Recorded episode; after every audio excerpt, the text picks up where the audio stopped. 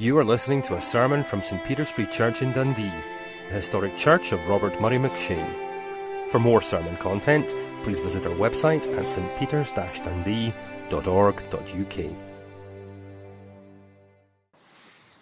Now, we've been looking through the book of Isaiah, and we're going to look at Isaiah 65, verses 1 to 16, and just reflect upon what God says to us in that.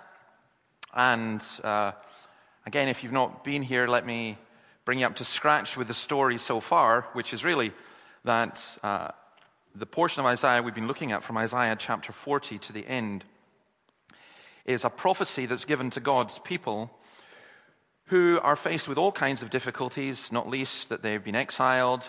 They've been promised a return to Jerusalem, but it's a Jerusalem that's been devastated. And Isaiah, or the, the Lord through Isaiah, has been showing the people how they have just turned away from him and how he needs to provide a way to save them. And it's a part of the Bible that's full of what we call the good news about Jesus, even though it's in the Old Testament. And we're at this, the heading in the NIV is very um, good actually. It says judgment and salvation. And we're looking at how we choose things. Now, it's interesting when you're talking about wee children, you know, um, if I said to Isla when she came up, Would you like to be baptized? I know what she would do. She would shake her head. Not because she's a Baptist or because anyone's got to her. Chris is smiling, saying, Yes, she is. but, but because that's just her reaction. I mean, she, has got no people say, Well, you know, a child. How, how can you, a child has no, you can't choose for a child. Well, actually, you do. We choose all different kinds of things for our children. For example, we don't say to our children, eat whatever you want, or at least not if you're sensible. Um, where would you like to live? Okay, let's go and live there. Would you like to go to church? We don't let children choose lots of different things. We don't say on Monday morning, Would you like to go to school today? No. Okay, don't go. We don't do that. Not if we're decent parents at all. And it's funny, in our culture, we live in a culture where everyone says, oh, you can choose whatever you want. You can even choose your own gender if you want. You can choose whether to be a boy or a girl. You can choose this, you can choose that. And you think, well, actually, no, you don't. You can't. But there are things that we can choose. And life is full of this kind of balance between our circumstances and choices that are made for us and the choices that we ourselves have to make. Some of you are here today because you're invited and you decided, you chose whether to come or not. When you vote in an election, you have a choice. But some choices are, of course, more significant than others. Someone asks you to marry them, it's a big deal, saying yes or no to that one. Maybe tomorrow you get up and there's a letter, you haven't even applied for it. Someone's offering you just a great job. Do you take it or not? But here we're presented with the greatest choice of all how we respond to God. And I think these last two chapters of Isaiah are setting up this kind of juxtaposition between choosing life and choosing death, choosing Christ or rejecting Christ. So, we'll go through the first 16 verses. Uh, verse 1 is, first of all, the invitation. I revealed myself to those who did not ask for me. I was found by those who did not seek me. To a nation that did not call on my name, I said, Here am I, here am I. The first thing in choosing God is that He takes the initiative. Here, God is revealing Himself to people who didn't ask for Him. Now, I know that there are people here who never ever thought about going to church. And then one day, you just, just something happened that made you seek out God. And you went and you've become a believer, and it's just been extraordinary. And as you look back, you can see how God was drawing you and God was bringing you. How, how do you explain that? I remember one young man coming in here, and he lived down the Perth Road, and I said to him, uh, Why do you come to church? Do you normally go to church? And he says, No, I've never been to church in my life. I said, Oh, um, and what brought you here? He said, Well, I just got up in the morning and I thought, I have to go to church. So he said, I went to the church down the road, and he said, I went in, and I thought, no, this is not church. And then I thought I'd go somewhere else at night. So he said, I came here and I walked in, and as soon as I came in and I heard you start, I thought, this is it. And, and I, what's your background? How, how? He had no idea. He had no clue. Of course, uh, very quickly, he realized the Lord was calling him and he became a believer. God takes the initiative towards people who've neither asked for him nor sought him. It's interesting because this is said in the context of a people who thought that they were the people of God. And they're being told, God can call anyone to him.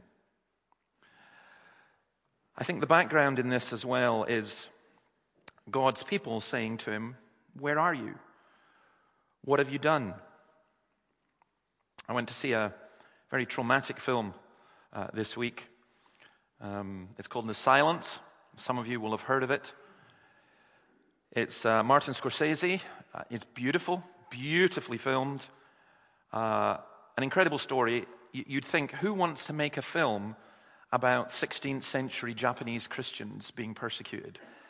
And more importantly, would I want to go and see it? Well, it's Scorsese, so it's quite violent. But actually, not in a, in a, not in a kind of gratuitous way.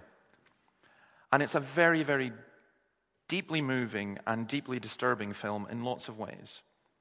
Because the story is of a priest who apostatizes, turns away from God in order to save people's lives. And um, a priest who goes to find him and so on. And I'll, I'll not do the spoiler for you if you do go to see it, but the theme throughout the whole film is why does God allow this to happen to his people? Christians being tortured, Christians being crucified, Christians being tied to stakes and drowned. Why are you doing this? And it seems as though there is silence. One man says this the silence of God is a terrible thing. It mocks our prayers and makes our universe a frightening, forsaken place. So, what is God's answer? I don't think Scorsese, he gets so close, but he doesn't get there. I don't think Scorsese gets the gospel. Because God's answer is always that God is there and he is not silent and he is speaking. And in this passage, we're being told that God was never far away and he was still calling. He was calling people who thought that they didn't belong. Paul in Romans takes this uh, and uses it to set up this contrast between those who thought they did belong and they didn't know Jesus and those who thought they would never belong and they were called. Romans 10:20 and Isaiah boldly says, "I was found by those who did not seek me; I revealed myself to those who did not ask for me." He goes on, but concerning Israel he says, "All day long I've held up my hands to a disobedient and obstinate people." And here's the paradox. There will be people here in this church who have come to this church for many times, and you've heard the gospel many times, and God has held his hands out to you many times, and you are a disobedient, an obstinate people. You've never said yes. I'll come to you in a moment. But it's also, there are people here, and can I say this? There are people in this city who right now the last thought on their mind is about God. They're not seeking God, they're not looking for God, they're not desperate for God.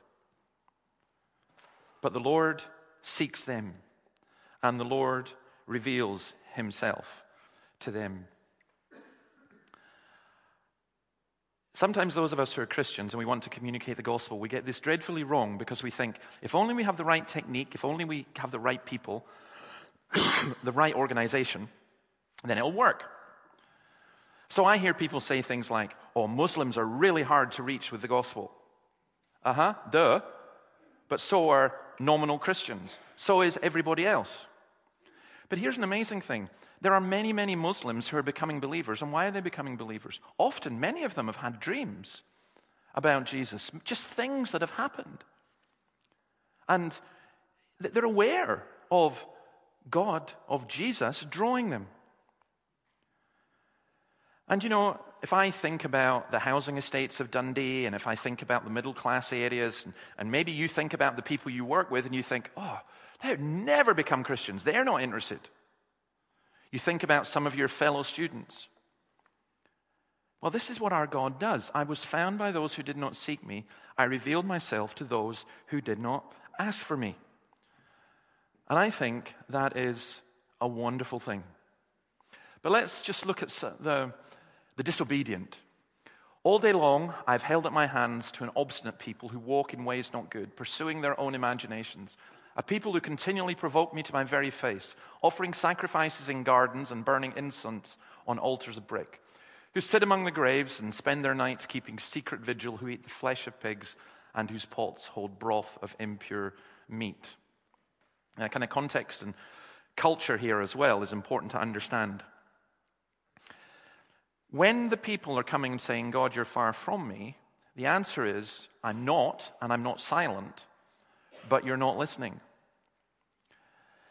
God has held out his hands, and they have rejected his hands.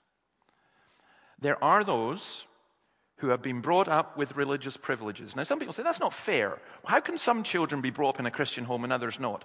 Really? So your children have food. Do you go, that's not fair? There are children who don't have food. Your children have a mum and dad. There are children who don't. You say, that's not fair. There are children who don't. No, you count your blessings. You're very thankful. When I see the children go out to Sunday school, I, I, I find it still just so moving in lots of ways because these are covenant children who are, largely are being brought up in Christian homes. And that is such a blessing. It's such a great thing. My granddaughter, I, I lots of things I could wish for her. Could wish she lived in Scotland for a start, but we'll get there. Um, lots of things I could wish for her. But nothing matters compared with the fact that her parents are believers and are bringing her up in the Christian faith. But many of us who've been brought up in the Christian faith, whether it's at a nominal level or even a very sincere level, we can turn away. We can be rebellion, rebellious. And here, God's people had turned to pagan practices. They'd gone away from the, the laws of Moses and the sacrifices in the gardens and so on. That wasn't against open air worship, it was just the kind of pagan worship that went on in that culture. And they just acclimatized to it. And they'd said that they were still followers of, of the Lord, but they'd adopted the practices and the customs of the people around relief for you because you're not pagan. You don't do pagan stuff. Well, be very careful. I think paganism is on the way back, not just in formal pagan societies, but in terms of our culture. For example, and I, I won't go into detail on this because there's, there's too much detail, but one basic thing is pagans worship the body. And in our culture, we worship the body. It's my body. I'll do with it as I please. Pagans here, we're told, they pursued their own imaginations. And one man comments on this, which I found very insightful in terms of our own culture. This rejection of God arises from a self confident adoption of an individualistic lifestyle based on personal imaginations, personal thoughts, and plans. And again, in our culture, we say to people, You dream your own dreams, you think your own thoughts, and then you act upon them. But just think about this some of our thoughts are just a real mess. They're just really crazy. And we're going to base our lives upon them. Sadly, that's what people do. Sadly, too often in religious worship, that's what happens. It's not worship according to what God says, it's worship according to how we feel, according to how we think. And it results in conduct, as it's put, not good. They pursue their own imaginations. They continually provoke God. They reject the revelation of God. Now, please don't misunderstand me. I'm not making a political point here.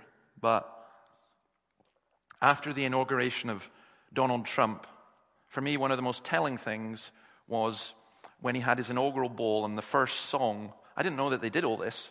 But it's like a wedding where the bride and groom stand up to dance first, and then everyone else comes in, the vice president and who knows who else. And I, just, I caught a glimpse of it. It was Donald and um, Mrs. Trump dancing to the song, the song he chose, My Way. And he was singing it, I did it my way. And I thought, you fool. You can't, you can't do it your way. You know, it, it, for me, and to put it a balance on the other side, that march of uh, four women or whatever yesterday, some of the footage of that was exactly the same. People say, We're going to do it our way. They reject the revelation of God. They reject the Ten Commandments. They go for other things. They provoke God to his face, and it ends up in false worship. And by the way, even if you're here as a visitor and you're saying, Well, I don't worship, I don't normally go to church, I've just come here today, my answer would be actually, you do worship. What you love is what you worship. And our culture is filled with worship. And you see it on our television screens and in our football stadiums and in our shopping centers every day. Who say, Keep away, don't come near me, for I am too sacred for you. Such people are smoke in my nostrils, a fire that keeps burning all day. See, it stands written before me, I will not keep silent, but will pay back in full. I will pay it back into their laps. Both your sins and the sins of your ancestors, says the Lord, because they burned sacrifices on the mountains and defied me on the hills. I will measure into their laps the full payment for their former deeds. Here's the interesting thing these people are not non religious, they are self righteous, religious hypocrites. They think that they are better than others. They've developed a culture of elitism. They cultivate other gods. One of the things, one of the signs that you are a Christian, and one of the signs that you are growing as a Christian, is humility. Now, I was asked, uh, come back to Mr. Trump, I was asked this week, how do you know Donald Trump's not a Christian? How can you make that judgment? Well, his understanding of the gospel is minimalist, to put it mildly. I don't care particularly if my politicians are Christian or not, by the way. That's not the issue. But one of the key factors is by their fruits you shall know them. And humility for the Christian is something that should become part of our nature. Now, that's very difficult. That sounds a little bit like I'm standing here and going, Look how humble I am, which doesn't really work. Um, but that's not what's being said here. What's being said here is there are people who are so full of themselves and so full of their religion and so full of how right they are and how wrong other people are, and yet they don't know God. They've forsaken God's holy mountain. And it says there's a day when justice will come. So Christ is offered to us, and there are plenty religious people, including in Christian churches, who reject Christ. But then there's this good news. This is what the Lord says. As when juice is still found in a cluster of grapes, and people say, Don't destroy it, sorry, there's still a blessing in it. So will I do on behalf of my servants. I will not destroy them all. I will bring forth descendants from Jacob and from Judah, those who will possess my mountains. My chosen people will inherit them, and there will my servants live. Sharon will become a pasture for flocks, and the valley of Achor a resting place for herds, for my people who seek me. Now, what Isaiah does is he takes, and I think this is probably right, some people think this, and I think this is correct. He takes Psalms 57, 58, and 59, and there's a tune. Like we've said, we said to Psalm 36, we're going to sing to the tune Huddersfield, you know, as they did in ancient Israel. And, uh, he, but they had tunes then. We don't know what this tune was. We know its name. It'd be, be really great to discover it. One, one of the great discoveries. The tune was called Do Not Destroy. And these three Psalms were sung to it. And it seems as though Isaiah is using this well known tune. Imagine a really well known tune. And he's setting before them the benefits of following Christ and of accepting Christ. Jesus said to them, Truly I tell you, the tax collectors and the prostitutes are entering the kingdom of God ahead of you. For John came to show you the way of righteousness, and you did not believe him. But the tax collectors and the prostitutes did. And even after you saw this, you did not repent and believe him. Here's the sad thing there are many people who are religious who go to church and who've, you know, maybe even read the Bible. And who think that they're good people, but when Jesus speaks to them, they don't listen, they don't follow him, they don't accept. Whereas people who you'd think, well, they don't want anything, and why he says tax collectors is because they were regarded as traitors, and the prostitutes immoral. They did follow because they believed what Jesus said. And Isaiah uses this image of wine and of the wine press and of the vintage that there were grapes that were rubbish, but there were grapes that were chosen and saved. And they take possession of the land. In verse 9, it's this uh, I will bring forth descendants from Jacob, my chosen people will inherit them. God chooses us so that we choose him. Now, Christians get in an awful mess about this, and non Christians as well, because people will say, well, if God chooses me, there's nothing I can do. Or you get other people who go, well, it's up to me whether I choose God or not. But actually, the two things go together because God chooses us so that we could choose Him. And we do have to make a choice. The old uh, children's song, I have decided to follow Jesus. No turning back, no turning back. Some of you know it. Uh, you know that the Calvinist version is, I've been elected to follow Jesus. No turning back, no turning back. Um, we didn't get taught that one in Sunday school. Um, both are true. Both are true. Because the awesome thing is, you are here of your own free will, and yet you are here because God brought you here. And that for me is always stunning. And he uses another picture. He speaks about Sharon and Achor. And Sharon, again, we wouldn't know these uh, places, they're not part of our culture.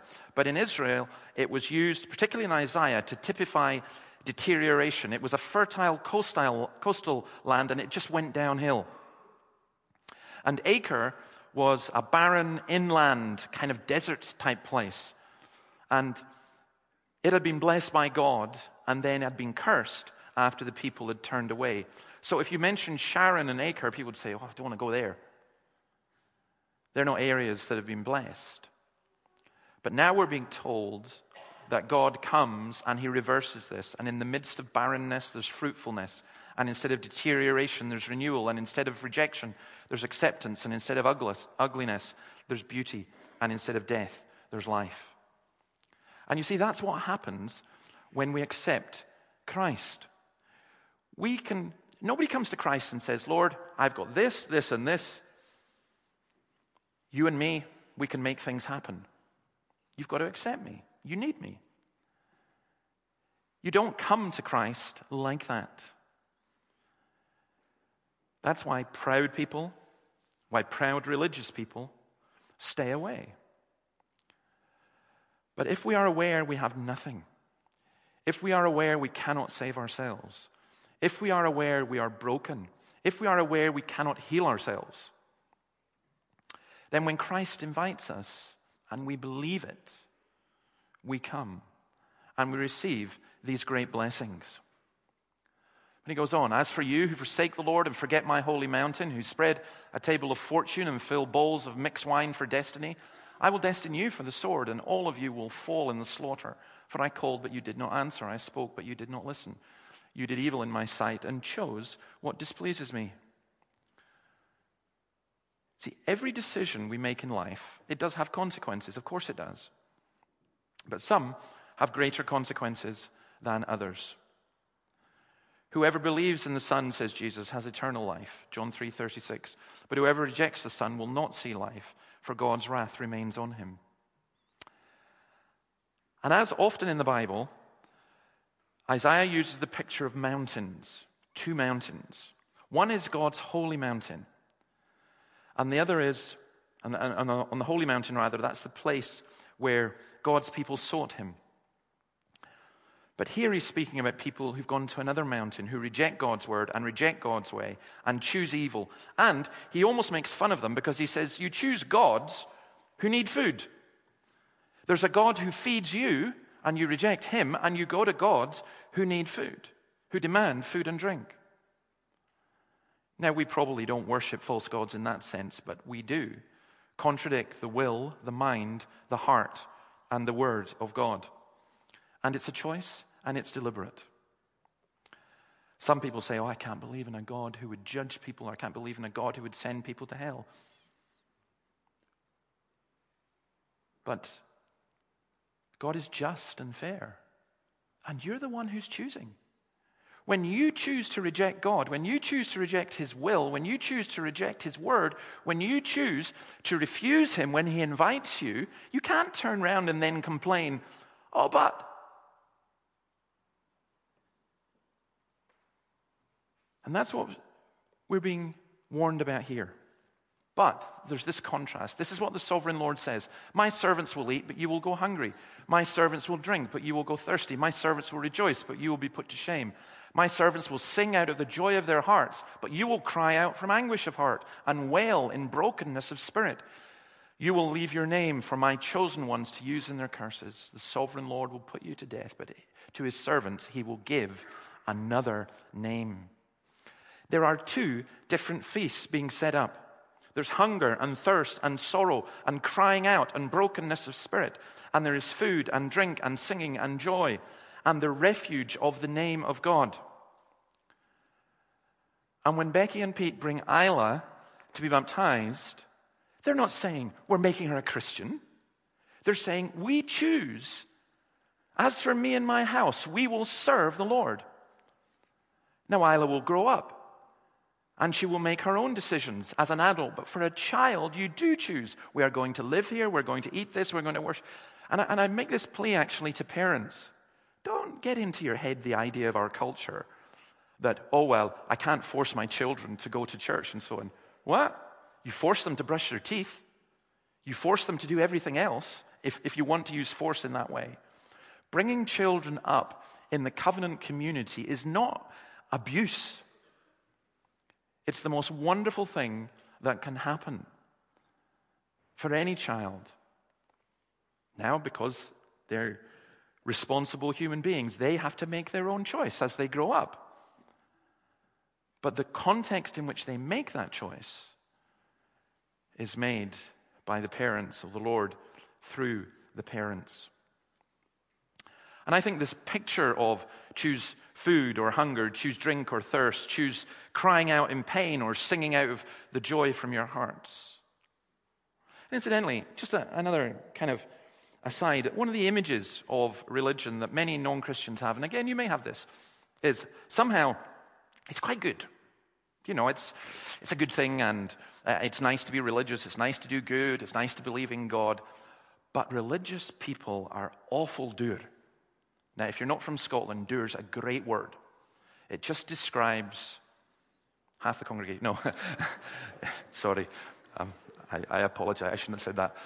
Dour describes me when I'm full of the flu and when Dundee have just lost and Andy Murray's knocked out and uh, grey, miserable, and all the rest of it. Um, is just, oh, well, it's good to be a Christian, but it's kind of miserable.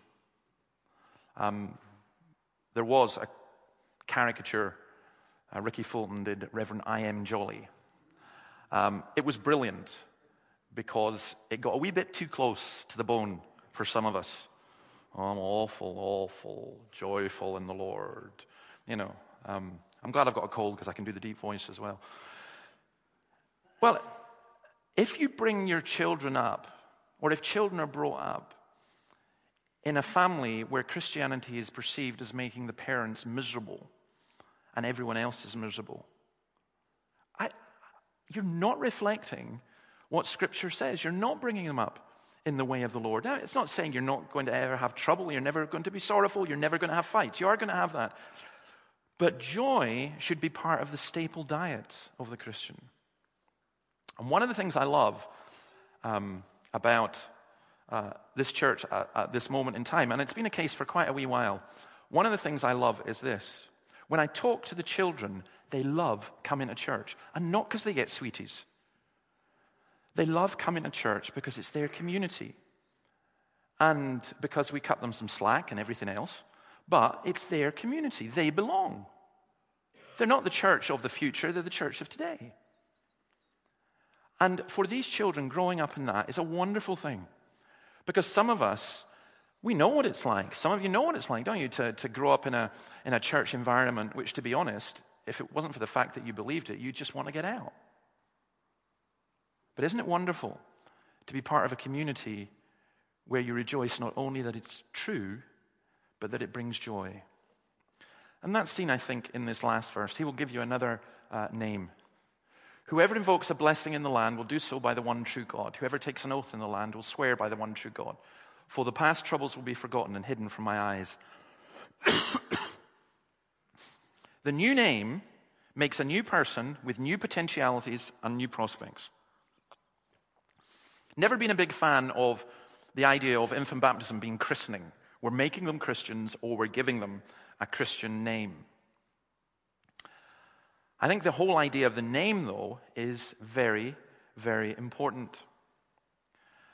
And when a, a, child is born, I think one of the most wonderful things is they're not born as clones. You can see in them aspects of their parents, hopefully, aspects of their grandparents, the good ones. Um, you can see that, but they are their own personality. Um, I'm not, I don't know where this comes from. I think it's probably more on the maternal side, or it may be on the Milburn side. But I have to confess this. It's been lovely having uh, uh, Isla with us. But boy, is she stubborn. You know? And she's got her own mind and she's got her own opinion about things, even though she can't express it. Well, she does. She knows how to express it quite well. It's, and it's quite funny to watch. I'm thinking, oh boy, I can see your granny and you. Uh, no. Maybe you can see yourself. I don't know. But that's the wonderful thing about becoming a Christian. You don't turn into a clone. You're given new potentiality, new prospects, and you follow the one true God. Now, what I love about this, the God of truth, it's literally the God of Amen. To the angel of the church in Laodicea, Revelation 3:14, Jesus says this, "Write, these are the words of the Amen, the faithful and true witness, the ruler of God's creation." What does Amen mean? We say Amen. I wish we did. Some of us say it silently and in our hearts, but that's not very good, I have to say. Amen means, yes, Lord, let it be. Amen means that you're agreeing with what's being said. Amen is the most affirming thing you could ever say. So we should say it when we pray, when we hear. 2 Corinthians 1:18 As surely as God is faithful our message to you is not yes and no for the Son of God, Jesus Christ, who was preached among you by us, by me and Silas and Timothy, was not yes and no, but in him it's always been yes. For no matter how many promises God has made, they are yes in Christ. And so through him, the Amen is spoken by us to the glory of God. See, here's the most wonderful thing about being a Christian and about growing up in a Christian home.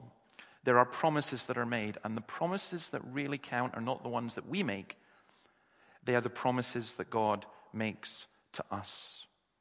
And every promise that God makes to us is yes because of Jesus and in Jesus.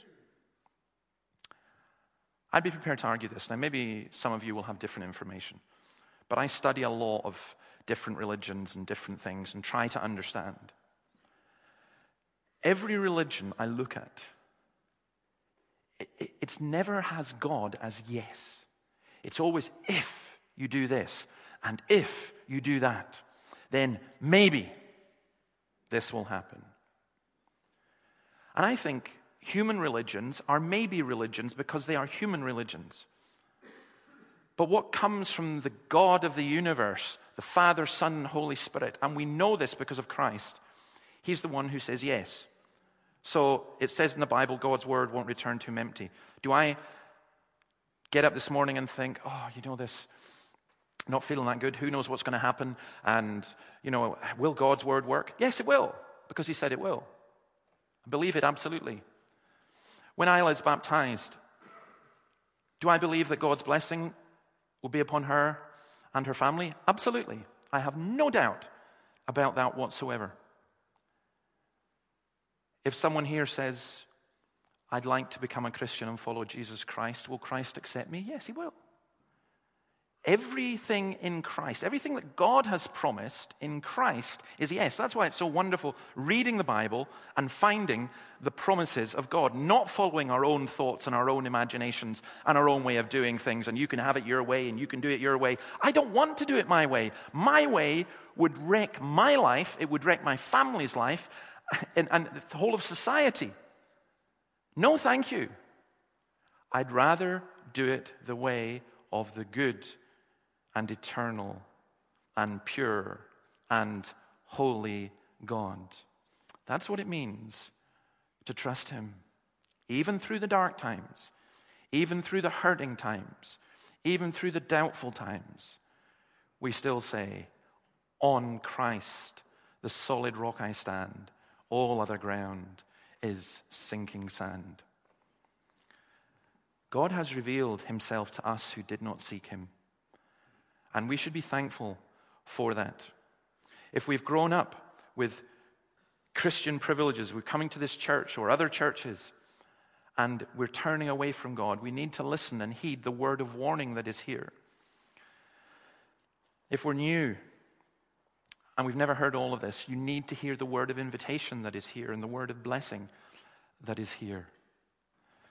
And all of us need to see and believe that there's a blessing that comes from following the one true God. It's a sad story this week. Um, a cathedral in Glasgow had a service of Christian worship in which a Quranic reading was read which mocked Christianity and said that God does not have any son.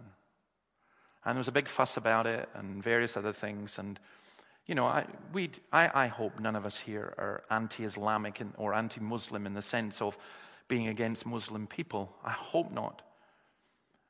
But we love Muslims and want Muslims to know Jesus Christ. And reading something which denies who Christ is is just horrible. There's a chaplain to the Queen who, quite rightly, saw this as wrong and said it was wrong, and now he's been compelled to resign. And the Queen's the defender of the faith. I mean, not by her, but because his position and all the rest of it. And I was thinking, oh, that. And he said, I want to be able to speak for the one true God. Well, good for him. I don't know the rest of his theology, but good for him. He's lost his job over it. The one true God. To some people, to some of you, that will sound so arrogant. But if it's true, it's not arrogant. And it is true. And Christ is the way to know that one true God. Let's pray. Lord, thank you for your blessings to us. Thank you for your covenant mercies. And grant that each of us here would know who Christ is and be able to love you and serve you and follow you. Those of us, O oh Lord, who've heard these words many times, break our stubborn hearts, melt our stubborn hearts. Those of us who know this, but have lost sight of it and are drowning under a wave of different pressures and doubts and fears, help us just to look beyond and see you. And those of us who don't know it and maybe heard it for the first time, grant our God that as you have reached out to us, so we would reach out to you and hear your Amen.